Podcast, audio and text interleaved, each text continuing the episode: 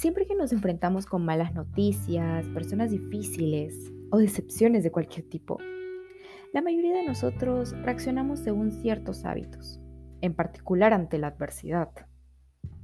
Reaccionamos de manera muy exagerada. Sacamos las cosas de su justa proporción.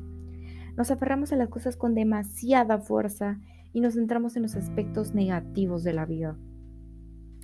Cuando nos vemos inmovilizados por pequeñas cosas, cuando nos irritamos, cuando ponemos de mal humor y molestamos con facilidad, nuestras reacciones exageradas no solo nos hacen sentir frustrados, sino que de hecho se convierten en un obstáculo para conseguir lo que queremos. Perdemos de vista el cuadro general nos centramos en lo negativo y fastidiamos otras personas que en caso contrario podrían ayudarnos. En pocas palabras, vivimos nuestra existencia como si se tratara de un asunto de una enorme gravedad. A menudo corremos de un lado a otro con el aspecto de estar muy ocupados intentando solucionar problemas, pero en realidad muchas veces somos nosotros mismos quienes creamos esos problemas. Debido a que todo nos parece cuestión de vida o muerte, acabamos dedicando nuestra existencia a solventar un drama tras otro. Pasado algún tiempo, comenzarás a creer que todo es de verdad una cuestión de vida o muerte. No nos damos cuenta de que la forma de relacionarnos con nuestros problemas tiene muchísimo que ver con la rapidez y la eficacia de las soluciones que aplicamos. Como espero que descubrirás dentro de poco. Cuando adquieras el hábito de reaccionar ante la vida de modo más tranquilo, los problemas que parecerían insuperables comenzarán a parecer más fáciles de manejar. E incluso las cosas grandes que son realmente estresantes no te alterarán del modo que solían hacerlo.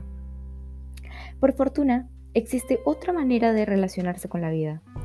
Una forma más suave, más serena, que hace que la existencia parezca más fácil y más compatible la vida que la gente que hay en ella. Esta otra manera, esta otra manera de vivir, implica el reemplazo de viejos hábitos de reacción por unos nuevos hábitos de perspectiva. Hábitos que nos permitirán tener en cuenta que nuestra existencia puede ser más rica y más satisfactoria me gustaría compartir contigo una historia que me llegó al corazón y reforzó una importante lección. Una historia que demuestra el mensaje esencial de este libro. Como verás, los acontecimientos de esta historia plantaron la semilla del título de la obra que estás a punto de escuchar. Hace alrededor de un año, un editor extranjero contactó conmigo para pedirme que intentara conseguir una nota de presentación del Dr. Wayne Dyer para una edición extranjera de mi libro You Can Feel Good Again. Le respondí que aunque el Dr. Dyer me había proporcionado una nota de esa naturaleza para un libro anterior, no tenía ni idea si aceptaría o no volver a hacerlo. De todos, modos, de todos modos le dije que lo intentaría. Como suele ser el caso en el mundo editorial, envié mi solicitud, pero no obtuve respuesta. Al pasar un cierto tiempo, llegué a la conclusión de que el Dr. Dyer estaba muy ocupado o no deseaba escribir la nota solicitada. Respeté esta decisión y le hice saber al editor que no podríamos utilizar el nombre del doctor para promocionar el libro. Para mí, el caso estaba cerrado. No obstante, unos meses más tarde, recibí un ejemplar de la edición extranjera y para mi sorpresa, justo en la cubierta estaba la antigua nota de presentación que el doctor Dyer había escrito para mi libro anterior. A pesar de las instrucciones precisas en sentido contrario, el editor extranjero había usado el texto anterior y lo había trasladado al nuevo libro. Me sentí extremadamente alterado y preocupado por la trascendencia de aquello y cómo y cuáles podrían ser las posibles consecuencias. Llamé a mi agente literario quien de inmediato se contactó con el editor y le exigió que el libro fuese retirado de las librerías. En el entretanto, decidí escribirle al Dr. Dyer para pedirle disculpas, obviamente, y explicarle la situación y las medidas que se habían tomado para rectificar el problema. Después de un par de semanas, preguntándome cómo podría reaccionar, recibí por correo la siguiente respuesta. Richard, hay dos reglas para vivir en armonía. No sufras por pequeñeces y todas son pequeñeces. Deja la nota donde está. Saludos, Wayne. Y eso fue todo. Nada de sermones, nada de amenazas, nada de sentimientos enojosos, nada de enfrentamientos. A pesar de la falta de ética del uso que se había hecho de su famoso nombre, él respondió con elegancia y humildad.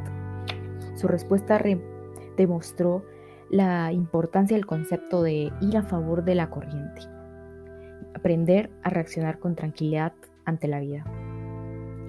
Durante más de una década he intentado enseñar a mis clientes a abordar la vida con esta actitud de mayor aceptación. Juntos nos enfrentamos con toda clase de problemas, estrés, problemas de relación, problemas relacionados con el trabajo, adicciones y problemas y frustración en general. En esta obra compartiré contigo estrategias muy específicas, cosas que puedes comenzar a hacer hoy mismo que te ayudarán a reaccionar con mayor serenidad ante la vida. Las estrategias acerca de las que vas a escuchar son aquellas que han demostrado ser las más eficaces para mis clientes y lectores a lo largo de los años. También representa la manera en que procuro abordar mi propia vida, la línea de menor resistencia. Son estrategias sencillas, aunque poderosas, y serán como una guía que te ayudará a ver las cosas con mayor perspectiva y a tener una vida más relajada. Descubrirás que muchas de estas estrategias no solo serán aplicables a acontecimientos aislados, sino a muchos de los retos más difíciles de tu vida. Tu vida no será perfecta, pero aprenderás a aceptar con mucha menos resistencia lo que la vida tiene para ofrecerte.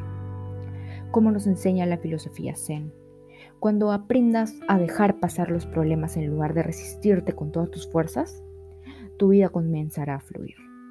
Conseguirás, como sugiere la plegaria de la serenidad, cambiar las cosas que puedes cambiar, aceptar las que no puedes y tener sabiduría para ver las diferencias.